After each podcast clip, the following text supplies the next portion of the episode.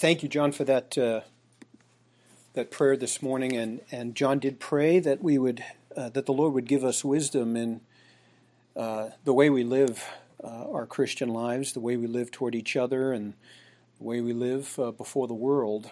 And it's a, uh, a very timely prayer. In fact, that's really what we're going to be talking about this morning as we look at a, or pick up with our passage in Hebrews chapter 6. If you take your Bibles and turn to Hebrews 6, I would like to begin, um, and uh, I want to talk about how, really, we are to live wisely, uh, how we're to be imitators, really, of Christ. So um, it's a little bit of, a, of a, a general outline, but I have published a more specific outline in your uh, in your bulletin if you have that with you, just to follow along with these.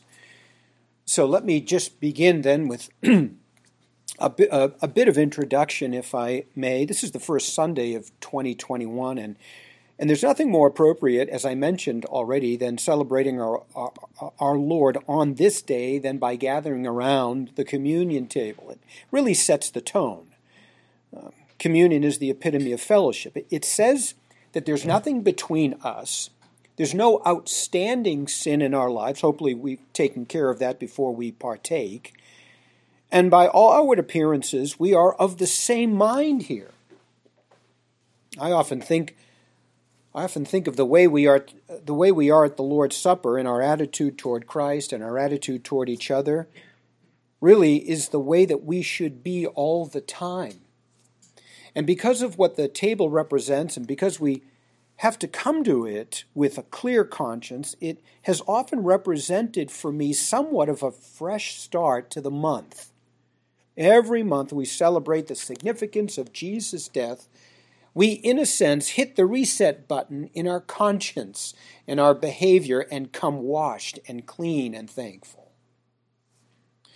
Now, it's too bad that we cannot push a reset button on our society. We don't have the power to make all the hysteria of a pandemic vanish in an instant, or the uncertainty of our economy, or elections, or the pandemonium caused by the divisions within our country.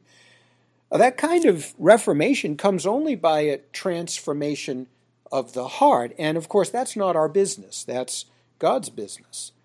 we do our biblical best in situations that are under our control but we leave to God those situations that are quite out of our control, and that's still cause for rejoicing, beloved.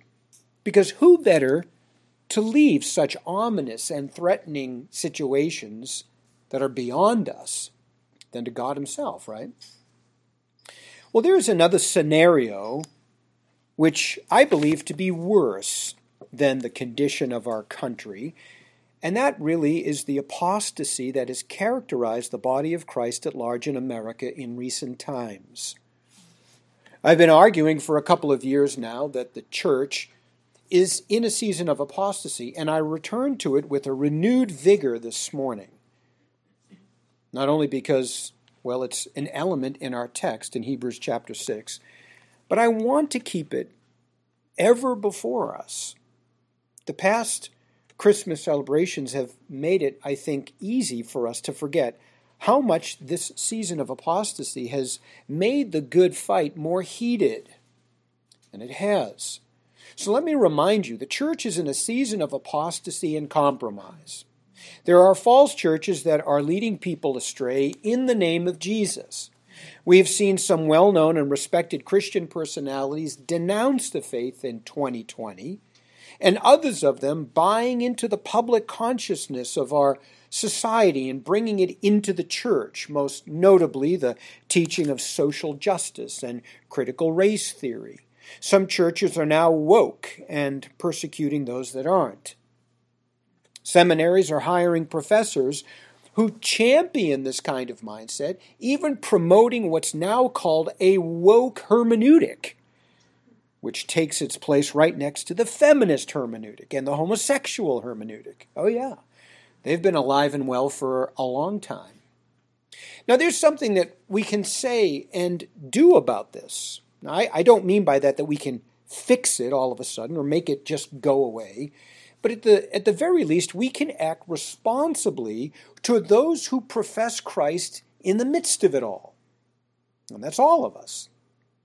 The best place to start, of course, with, with is, is, is with our priority. That's the best place to start. So we start with our own family members, and then we start from there, uh, uh we go on to our, our, our own church body, and then our Christian friends who attend other churches or who don't attend any churches, as the case may be, whether they're far away or close to us. And then all other Christians with whom we have a loose association, such as parachurch organizations and, and missionaries that we might support. What I'm saying is this we have a responsibility specifically to encourage these groups to be fervent and to be vigilant in their faith. And that responsibility is all the more heightened by this season of apostasy and compromise where it is not always easy to tell if a professing Christian is really an apostate or genuinely born again, just severely compromised. How do you know? Do you know? Is there some criteria? How this season of apostasy makes it difficult for us to, to discern between the the two is, is much, I think, like the way this current pandemic makes it difficult for us to distinguish the one who is infected with the virus from the one who has a common cold. Do you know the difference right off? And that's because there are similarities or, or symptoms, in this case, that both share. Someone can have all the symptoms of COVID 19 and not have COVID 19. They're just ill with something. In the same way, those who profess to be Christians can at times act like apostates, but they are genuinely born again. And just as it would be natural for us to be more concerned or guarded in this pandemic when we learn that a loved one or a friend has come down with a cold, we act the same way during this pandemic of apostasy with those who act in a way that is not in keeping with their confession. We wonder is he an apostate or is he just acting like one at this particular moment? Now, the writer of Hebrews helps us to bring needed encouragement to the body in an effective and discerning way in this season of apostasy. And that's because he faced this very situation. He shows us how he encourages the body when genuine saints act like apostates. So, if you are already at Hebrews chapter 6, I'm going to be looking uh, at verses 9 to 12. We left off, if you remember, in the middle of, a, of another admo- uh, admonition. There are several that came up through this letter. And the writer will address a particular teaching that is specific to their issues and then interrupt a flow of his theological thought with a practical word about where they seem to be in their walk with Christ and where they need to be in their walk with Christ. So that's that's the admonition. This particular admonition is the third one so far in the book, and it runs from chapter 5 verse 11 all the way to chapter 6 verse 20. And it divides very nicely into three major sections. The first section is chapter 5, 11 to chapter 6, 3. And it's his plea to move toward maturity. The second is chapter 6, verses 3 to 8. And it's a severe warning not to fall away. Then the third, the one that concerns us now, runs from chapter 6, verse 9, all the way down to verse 20, which is his call to endure faith because God is faithful. Now, we're going to look, as I say, just at verses 9 to 12 this morning. We're going to discover the writer's course of action that he leaves for us to follow when it comes to encouraging the brothers and the sisters in this whole pandemic of apostasy. There are three aspects to his approach. The first one is this In seasons of apostasy, we should encourage believers and not hesitate to warn them when at times they act like apostates. We're to encourage them. But we're also to warn them when at times they act like apostates. And we're not to be hesitant about that. Let me say it this way it's always good to alert believers when their actions are characteristic of apostasy, even if their salvation is not in question. Genuine believers can commit apostate acts. Let me say it that way, using apostate as an adjective. Apostate like acts. And when they do, we shouldn't hesitate to call them on it. Maybe you find it hard to believe that a real Christian can act like an apostate at times. How is that even possible, you might be thinking? What? That a Christian cannot sin? That the Christian can talk and act just like an unbeliever at times? Is it so hard to believe that they can latch onto a particular teaching or be involved in some church activity thinking it's biblical when all the while it's actually anti biblical? Let's not be naive, beloved. Even honest to goodness apostasy is not necessarily associated with hateful acts toward the faith, you know, especially the kind that keeps people in the church by redefining orthodoxy. What does Paul say about those who won't put up with sound doctrine? They surround themselves with teachers who will tell them what their itching ears want to hear. In other words, they leave the orthodox uh, and firm, sound Bible believing church and go right down the street and open up one themselves, which is apostate. So, genuine Christians can get swept up in similar contexts without even knowing it and it's much more likely to happen if they are spiritually immature. Hold on to that thought. Now, you know that I've been a biblical counselor for many years, and I am somewhat of a champion for it. It's really the essence of shepherding, as far as I'm concerned. Pastors should know how to take the Word of God into the, lives of people. If they do not know how to do that, then they shouldn't be pastors. What makes counseling particularly biblical is that it doesn't integrate secular psychology with theology as Christian counseling does. One of the foundational truths that we biblical counselors appeal, appeal to on a regular basis is the sufficiency of Scripture. Is the Scripture enough to counsel people in a godly and sound fashion? Well, it was for 1900 years until Freud came along. I believe it is. It is sufficient, and it's and it's illogical and sinful to integrate Scripture with teaching that competes with it. Now, go to church or go from church to church within mainline Protestantism throughout America. Take a survey of how many Christians believe in the sufficiency of Scripture. It would be no surprise to learn, of course, that most do. Most believe in the sufficiency of Scripture. But in light of the fact that they see no problem practicing integration, well, they really don't.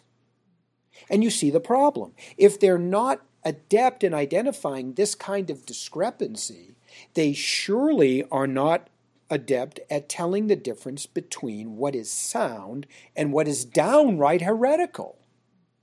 And so I say again genuine born again Christians can be involved from time to time in practices that are characteristic of apostates.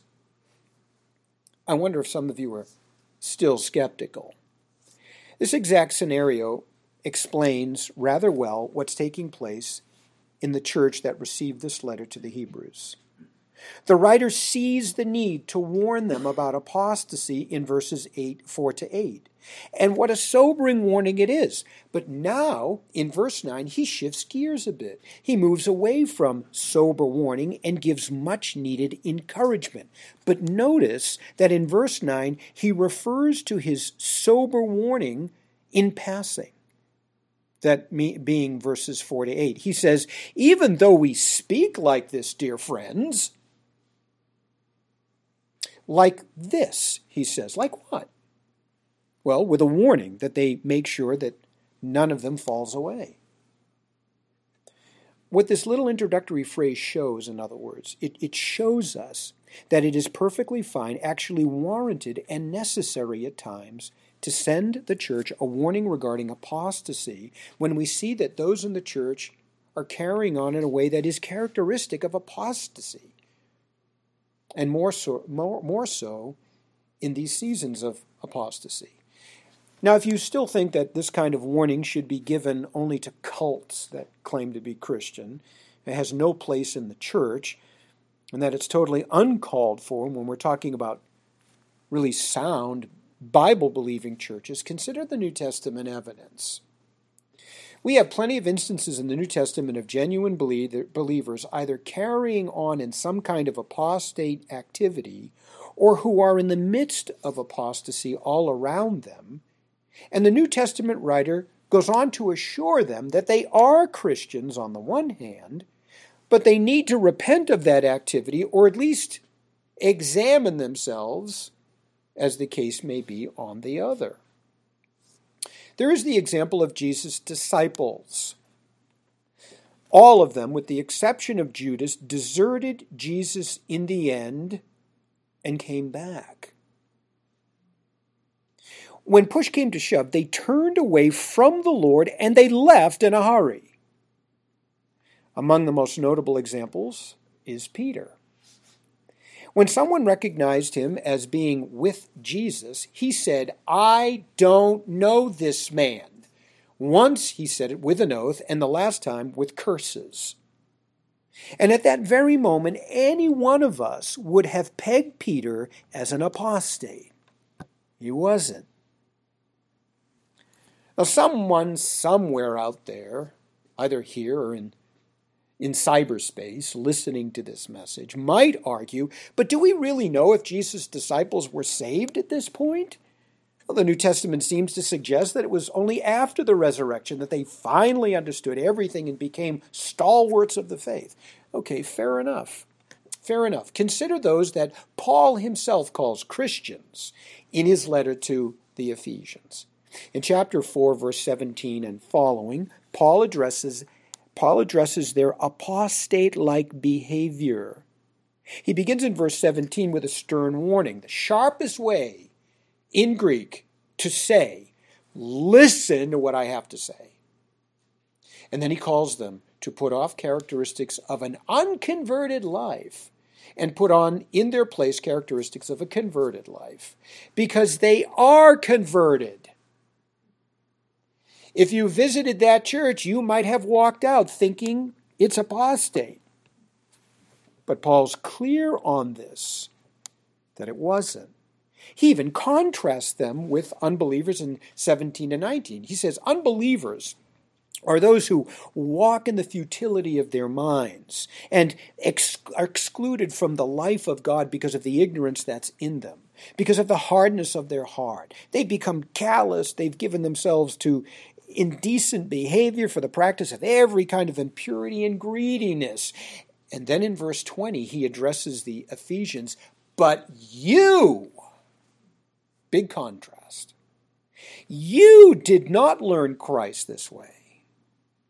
So here is a context where believers displaying characteristics of unbelievers, and Paul comes alongside, calls them on it, and tells them to put it off and put on characteristics of what is true of them.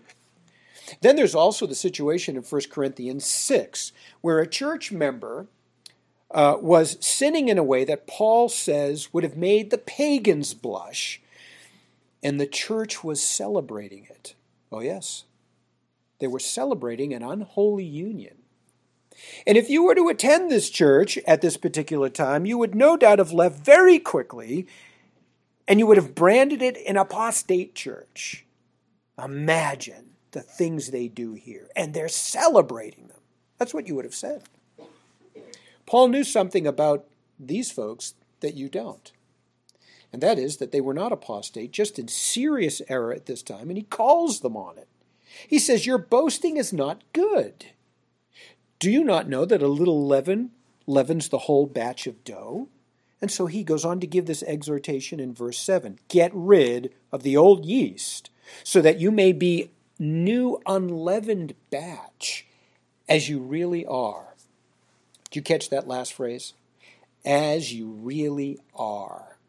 Here, the message is the same as the one that he gave in Ephesians 4 put off the characteristics of an unconverted life, put on the characteristics of a new converted life, because that's what you are. Now, there are other examples that we could give, but I'll just give one more.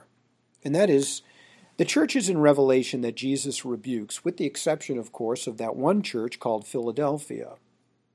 Most who read this account are very quick to write these six churches off as being false, apostate. That's it. But not so fast. It is true that these six received severe rebuke with the threat of being removed from the world scene. That's, that's Jesus himself saying this. But rebuke does not automatically mean that they were all apostate. They certainly demonstrated characteristics of apostasy, but the fact that the Lord had not removed them yet shows that he considered them to be true churches at that very time. They needed to repent and get back on track. Let's take just the first two examples of, of what we're saying here, just the first two churches. The Lord rebukes Ephesus. We're back to Ephesus now. Apparently, they, they hadn't learned what Paul had taught them very well. He praises them in verses 2 and 3. Note that. He praises them. I know your deeds and your labor and perseverance, and that you cannot tolerate evil people, and you've put those who call themselves apostles to the test, and they're not, and you found them to be false, and you have perseverance and have endurance on, on account of my name, and you've not been become weary. And further, praise comes from the Lord in verse 6. You hate the deeds of the Nicolaitans, which I also hate. What was apostate like is what he rebukes, and that's in verses 4 and 5. But I have this against you. You have left your first love. Therefore, remember from where you've fallen and repent and do the deeds you did at first, or else I am coming you, and I will remove the, your lampstand from its place unless you repent. Sober warning. There can be no question that there were some faithful Christians in Ephesus, and the rest were Christians who had become idolatrous, for they have left their first love. They had something else that occupied the affections of their heart instead of Christ. They needed to repent. The warning suggests that they that there was still hope Still hope. We might ask the same thing about Sardis in chapter 3. The Lord says, I know your deeds, that you have, you have a name, that you are alive, and yet you are dead. Be constantly alert and strengthen the things that remain, which were about to die. For I have not found your deeds completed in the, in the sight of my God. So remember what you have received and heard and keep it. Repent then, if you are alert, if you are not alert, I will come like a thief, and you will not know at what hour I will come to you. Another sober warning. So, in their case, we might assume the majority was found wanting when it comes to faithful service.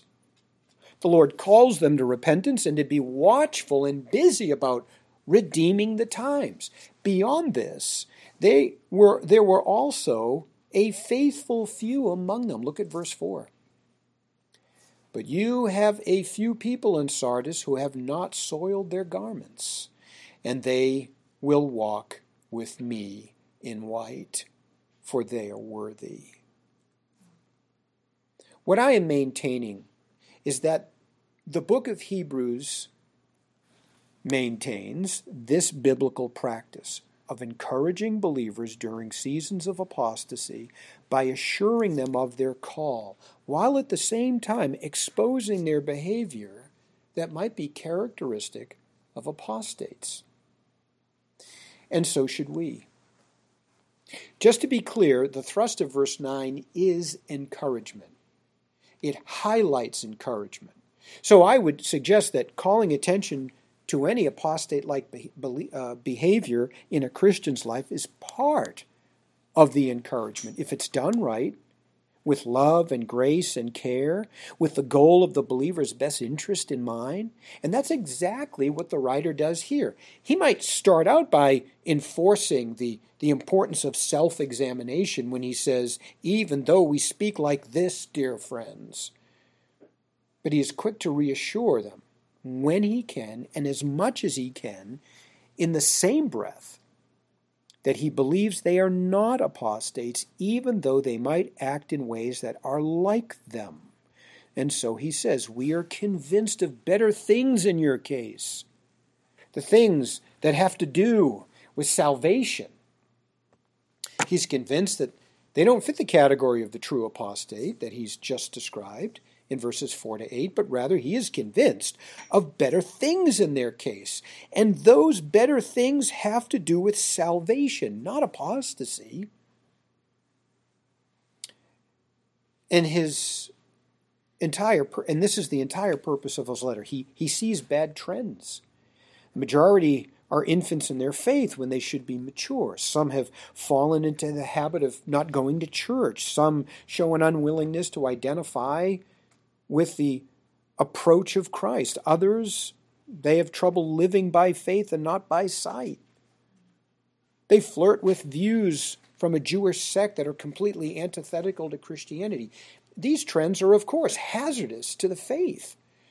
But it doesn't mean that the person who is caught up in them, or any one of them, is not genuinely born again. It could simply mean that this person is weak in doctrine, ignorant of God's will, always the case uh, uh, as I'm sorry, as was the case with these believers who were not trained to discern good from evil. So they could have been ignorant.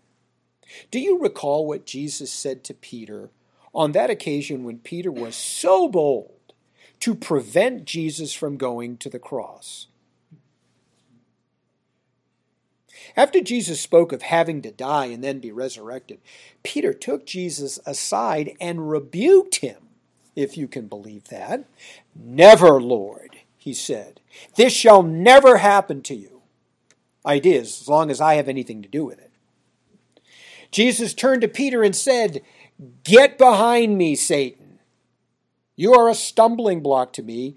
You do not have in mind the concerns of God, but merely human concerns. How do, you, think Peter must have felt at that point? There's no doubt Peter loved Jesus. He, he, had, he had just declared a moment ago in this very chapter that Jesus was the Christ, the Son of the living God. And there's no doubt that, that he thought he was looking out for Jesus' best interest when he said this, but his agenda, his agenda didn't square with God's agenda. It was really opposite of God's agenda. It was anti anti biblical. It was against Christ. It supported satanic agenda, and, and so Jesus exposes it for what it was. You know, it's scary to think that well meaning Christians can carry out a satanic agenda with the best of intentions. Wow. It's obvious in Peter's case that he was simply ignorant. He was not familiar with the prophecies. His heart was sincere, but he was sincerely wrong. And this certainly is where the majority of the first century Jewish Christians who were receiving this letter of Hebrews were as well. They were immature in the faith, which allowed them to follow after error with all the best of intentions. Beloved, in seasons of apostasy, we should encourage believers in their faith and warn them if they at times act like apostates. We need to do that. What is wise about this is that it serves so many good purposes when we do this. First of all, it exposes counterfeits, those who think that they're Christians, but they really aren't. Now, they're not apostates yet. They're just naive about the real gospel. They haven't left or departed. Or it also confronts those who've been on the verge of believing and have only recently been influenced by this season of apostasy all around them to leave. And we say, in effect, what the writer has warned. Therefore, we must fear if, while a promise remains of entering his rest, any one of you may seem to have come short of it. All right, well, we come to the second part of his approach, and that is this. In seasons of apostasy, we should encourage believers when they evidence the transformed life that God Himself bore and sustains. We want to encourage them when they evidence the transformed life that God Himself bore and sustains. That's verse 10.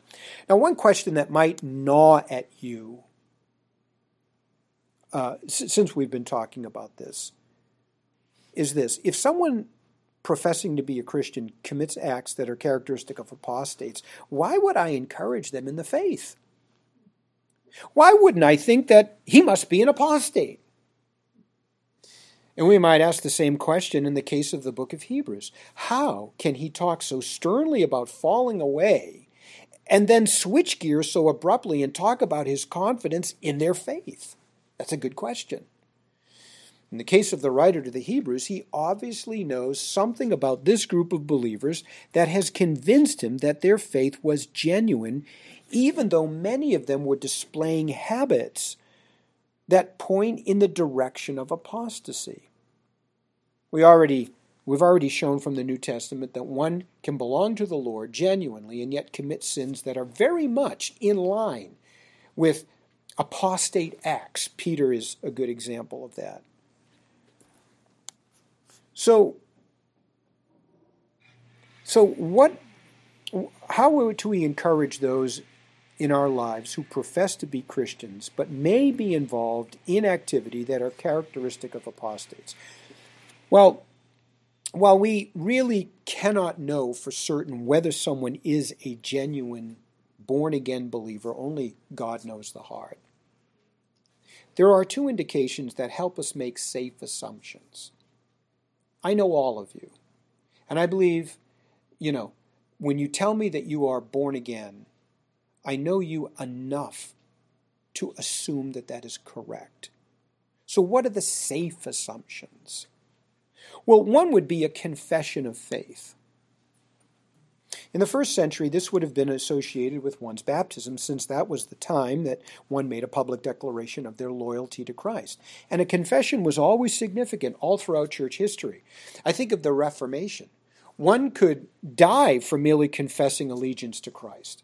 So a believer's confession is important. If you confess with your mouth Jesus as Lord, Paul says, and believe in your heart that God raised him from the dead, you will be saved. But that's not all. We know that confessions can be counterfeit, and faith without works is dead. So I would say that together with his confession must be, at the very least, a clear evidence of a transformed life. And that's really all we have to go on, because we cannot see the heart.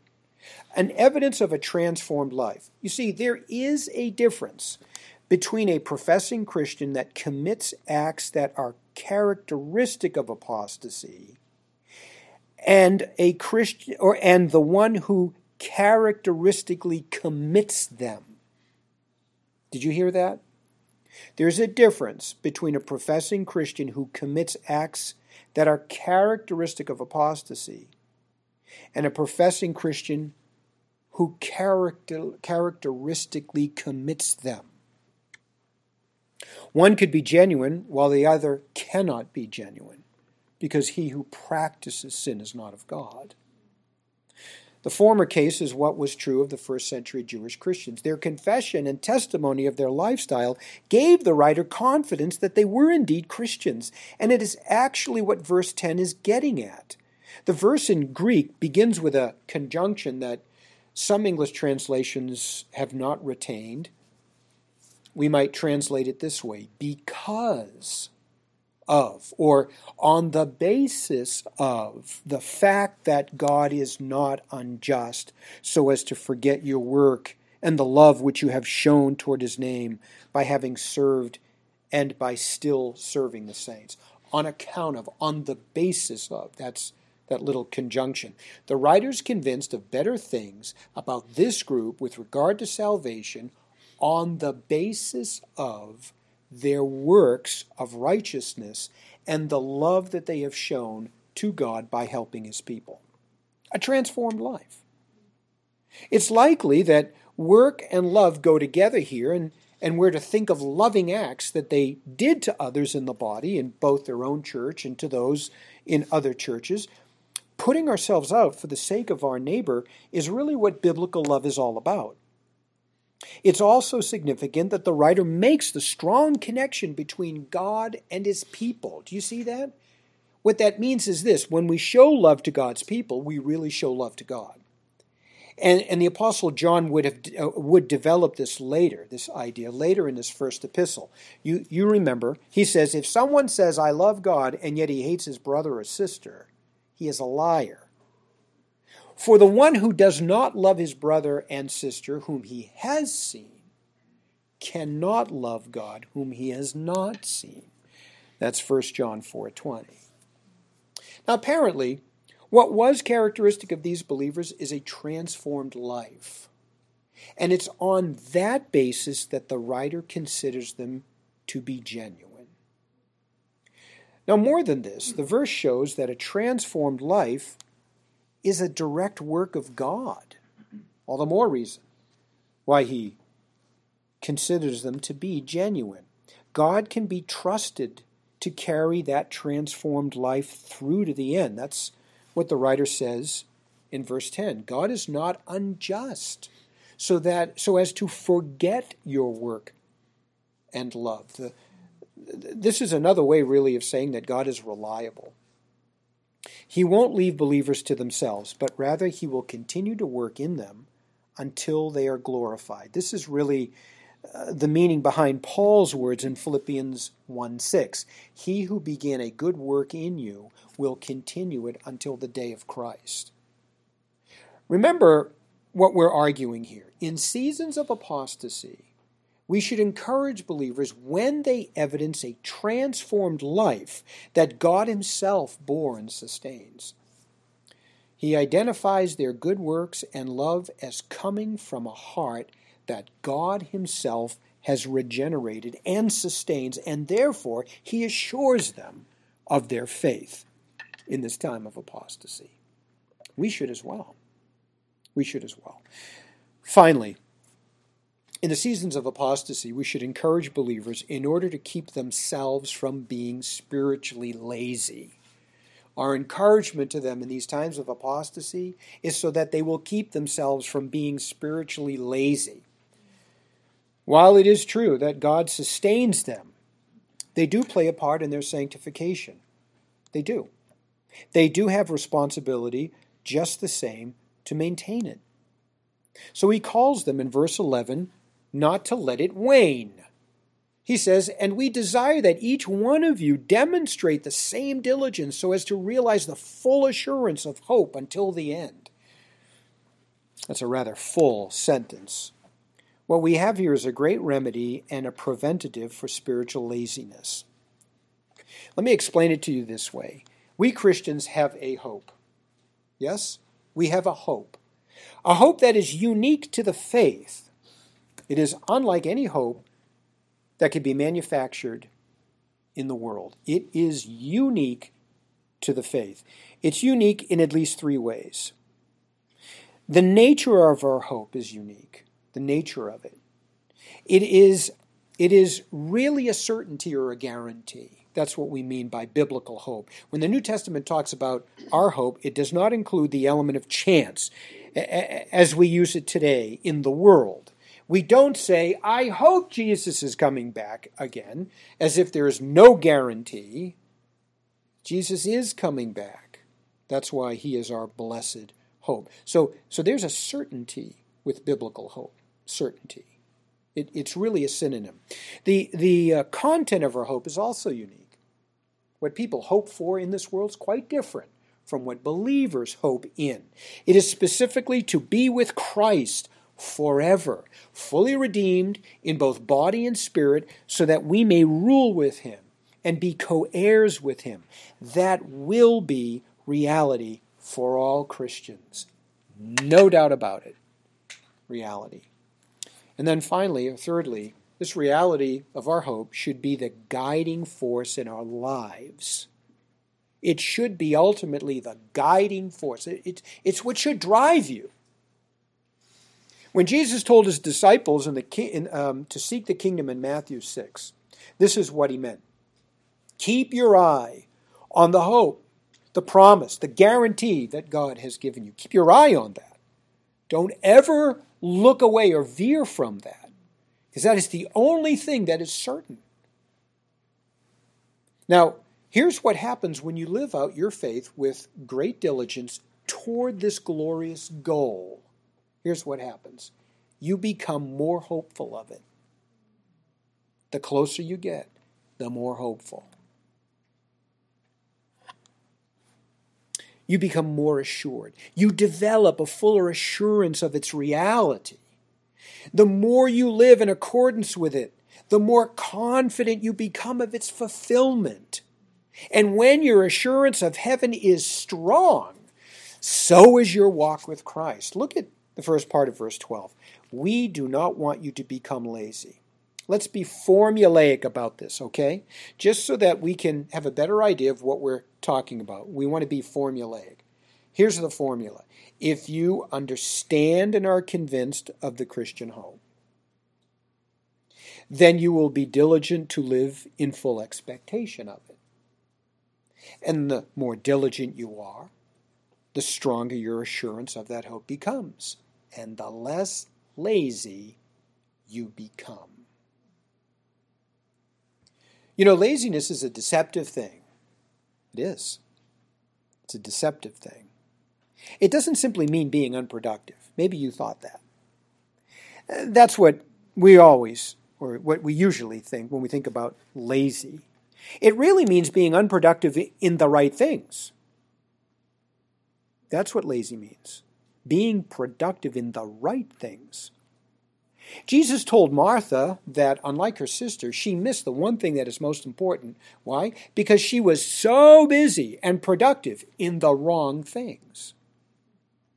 It's instructive for us that in the parable of the talents in Matthew 25, the master calls the servant who did not produce anything worthwhile with what he was entrusted to his with, with what was entrusted to his care a lazy servant. That's what he called him. And you know the story. The servant failed even to make interest on the one denarii, denarii that his master entrusted to his care. So when the master returned, the servant said, Oh, I went away. I hid your talent in the ground. See, you still have what's yours. What if I told you that there is every indication that he worked very hard at being lazy? You said, Well, what do you mean? Think of what the servant did in order to keep this one talent safe. And I, I admit up front, what you're about to hear is pure conjecture on my part. Not always a safe thing to do when it comes to Scripture. But I do believe it's not frivolous conjecture. He had to take time to locate that one spot in the ground to bury this talent that would be private enough so that no one would ever find it, even by accident. That's not as easy as you think. Also, there was the ground to consider. Oh, yes, the ground. It had to be just right. Now, you don't want to be burying a coin in a ground that's too soft so that the pressure of a horse's hoof could displace the talent inside the hole and it could be lost forever. Or, on the other hand, the soil was too hard. So the spot where it was buried would become too obvious by the softer replacement of soil used to cover it up. People would say, oh, something's buried there. Someone could tell that something is certainly there, and then there goes the talent. If that's not enough to think about, the servant then had to make sure that he himself would remember the place where he buried it. If you think that's silly, I might remind you of those times when you've misplaced your wallet or purse, which was most likely in plain view all the time or took several minutes frantically looking for your car keys before you realized that they were in your hand. And then there's the common testimony of so many who cannot remember where they hid something to keep it safe. Yeah, I hid that. I hid that so well, no one can find it, not even me. All that to say, a fair amount of planning and energy and time went into guarding this one talent, lots of time and energy spent on the wrong things. And all conjecture aside, beloved, I really don't have to convince you that Christians can be very busy about the wrong things. They can work hard doing the wrong kind of work. They can spend a great deal of time in the wrong areas. So let's understand that being lazy doesn't mean inactivity. A teenager could be very active, playing video games from dawn till dusk, and get absolutely nothing worthwhile done. It doesn't mean inactivity, it simply means not producing the right kind of yield, not working the right kind of job, not being busy in the right areas of life. Jesus made it very clear that it profits a man nothing to gain the whole world and yet lose his soul. If you understand and you are convinced of the Christian hope, then you will be diligent to live in full expectation of it, and the more diligent you are, the stronger your assurance of that hope becomes, and the less lazy you will be. Guarantee it. Far from being lazy, the rest of verse 12 predicts that you will imitate those who through faith and patience inherit what has been promised. The way that verse 12 is stated in the Greek text makes its meaning a little bit ambiguous. The writer could simply be making a statement that by living this way we look just like the champions of the of old of the faith of old Abraham, Isaac, Jacob, Joseph, Moses. Jesus actually meant the same thing when he said that if we are persecuted for righteousness' sake, we are just like the prophets of old who were likewise persecuted. Well, the other way to take this verse is as an exhortation, kind of like in command form. The writer appeals to us imitate the champions of righteousness of old. You see? Now, since both are true and both are taught in the New Testament, and the writer actually gives us the same exhortation later in chapters 11 and 12, it's likely that both are meant here. Can't go wrong with both. And that's a good thing. It's good to be like those believing men and women, saints of old, who live by faith. They never took their eye off this hope, and neither should you. So seek to imitate their faith then. And not just their faith, but the faith of any believer, even today, even those in our midst whose faith is worthy to be imitated. We often talk about how important it is for children to have role models. There's, there's no denying that, but adults need them just as much. This theme of imitating faithful believers is all over the New Testament, and the writer of Hebrews will return to it at least three more times in this letter. In fact, it is so important that the Lord has even given a spiritual gift of faith, which is different, of course, from saving faith, right? The gift of faith mentioned along with other spiritual gifts in 1 Corinthians 12 refers really to a trusting. It's trusting God with an inexplicable confidence in, in specific situations for specific outcomes for which there are no divine promises. That kind of faith. It's good to be around those who have that gift. Beloved, we're in a season that demands that we set up our ministry or step up our ministry, I should say, to each other and, and encourage each other in the way. Let's not be shy then to expose activity that is characteristic of apostasy, because that is not what we are about, and that is dangerous stuff. People will thank you, at least they should, when you do that. Of course, rebuke and warning is not popular even in the Christian churches today. But if we really love God, we will love his people and be sure to point out when they go off the rails. Let's also spur believers on because, because we see especially a demonstration of a transformed life during this season of apostasy. It's such a great thing. Kind of transformation, by the way, is also not popular because it gives people the impression of being too demanding. And it is One th- and if it's one thing that the contemporary church today does not want to be, it is demanding or holding people accountable. But we need to be that. And finally, let's encourage others in the way that points them to their hope. For if they live in light of that, then they will not become lazy. Father, we thank you for this time.